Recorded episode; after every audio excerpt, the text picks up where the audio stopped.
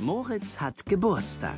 Er wird heute sieben und er freut sich schon seit Wochen, weil er natürlich eine riesige Wunschliste aufgestellt hat. Außerdem ist sieben sowieso seine Lieblingszahl. So ein Geburtstag ist etwas ganz Besonderes. Alles dreht sich nur um ihn. Das geht schon beim Frühstück los. Lieber Moritz, zum Geburtstag viel Glück, zum Geburtstag viel Glück, zum Geburtstag, lieber Moritz. Zum Geburtstag viel Glück.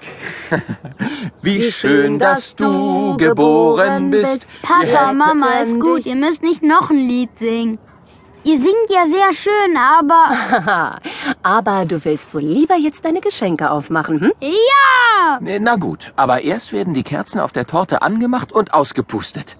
Schau mal, was deine Mama für eine tolle Torte gebacken hat. Danke, die ist toll, genau wie ich sie mir gewünscht habe. Dann lass mich doch bitte die Kerzen anzünden, bitte. Oh, Moritz, bitte nicht. Lass das mal lieber deinen Vater machen. Nicht, dass noch was passiert. Auch noch am Geburtstag. Na gut. So, da sind die Streichhölzer. Dann wollen wir mal. Sieben Kerzen. Wie die Zeit vergeht. Schade. Moritz hätte die Kerzen gern selbst angezündet. Aber seine Eltern lassen in solchen Sachen nicht mit sich reden. Ah, die will nicht so richtig. Ah, jetzt geht sie. Sechs, und sieben. Ja, jetzt kannst du sie ausblasen. Na los! Ja! Klasse! Happy Birthday, Moritz! Super! Moritz findet seine Eltern total okay. Aber eins nervt ihn schon. Er darf nie etwas. Irgendwie trauen seine Eltern ihm nichts zu. Die Sache mit dem Kerzenanzünden ist typisch für sie. Und sein Vater ist dazu noch besonders streng. Wenn er sauer wird, kann er ganz schön laut werden. Aber heute natürlich nicht. Heute ist ja Geburtstag und die Stimmung ist super. Ein Fahrradhelm, wow, danke. Nach dem Geschenke auspacken soll es ein gemütliches Geburtstagsfrühstück geben.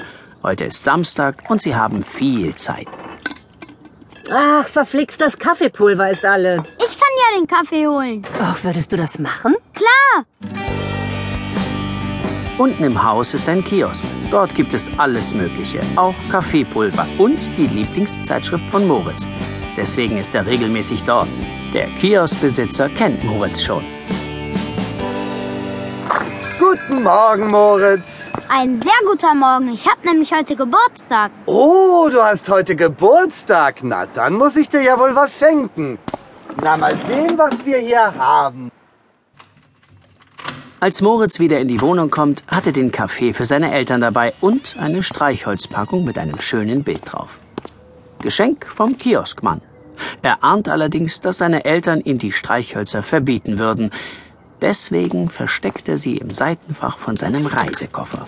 Der liegt immer unter dem Bett, da bemerkt sie niemand.